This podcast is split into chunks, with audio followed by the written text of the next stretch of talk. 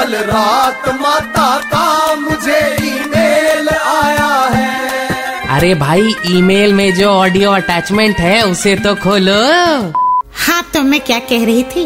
पिछले कुछ दिनों से लड़ाई झगड़े की खबरें सुन सुनकर मेरा मन बड़ा उदास हो गया है। जिन लोगों को आपस में लड़ना भिड़ना अच्छा लगता है उन्हें आखिर कोई समझाता क्यों नहीं माता?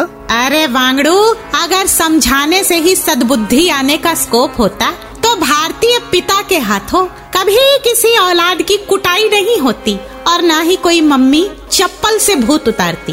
खैर, कल रात ही न्यूज़ चैनल भभकते शोले के प्रख्यात न्यूज़ एंकर भक्त शोरगुल एस का कॉल आया था। कह रहा था, माता, आखिर ये मारपीट और झगड़े होते क्यों हैं? मैंने कहा, भोले, पता नहीं तू ज़्यादा मासूम है या तेरा ये सवाल? बाकी तेरे इस मासूम सवाल के जवाब में इतना ही कहूँगी कि इंडियन घरों में झगड़े अक्सर तब होते हैं जब दरवाजे के बाहर चप्पल उल्टी पड़ी हो।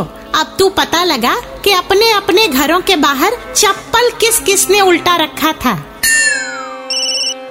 माता आपके शांति नगर वाले भक्त चीकू का कॉल है। जानना चाहते हैं अगर झगड़ा किसी पहलवान से हो जाए तो उससे कैसे निपटे? चीकू से कह दे अगर झगड़ा किसी पहलवान से हो तो इलाका छोड़ने से पहले कहना चाहिए तुझे फिर कभी देख लूँगा। इस वाक्य से कुटाई के बाद भी सम्मान बना रहता है। बाकी इतिहास गवाह है कि जब दो बिल्लियाँ रोटी के बंटवारे के लिए आपस में लड़ती हैं, तब फ़ायदा सिर्फ़ बंदर को होता है।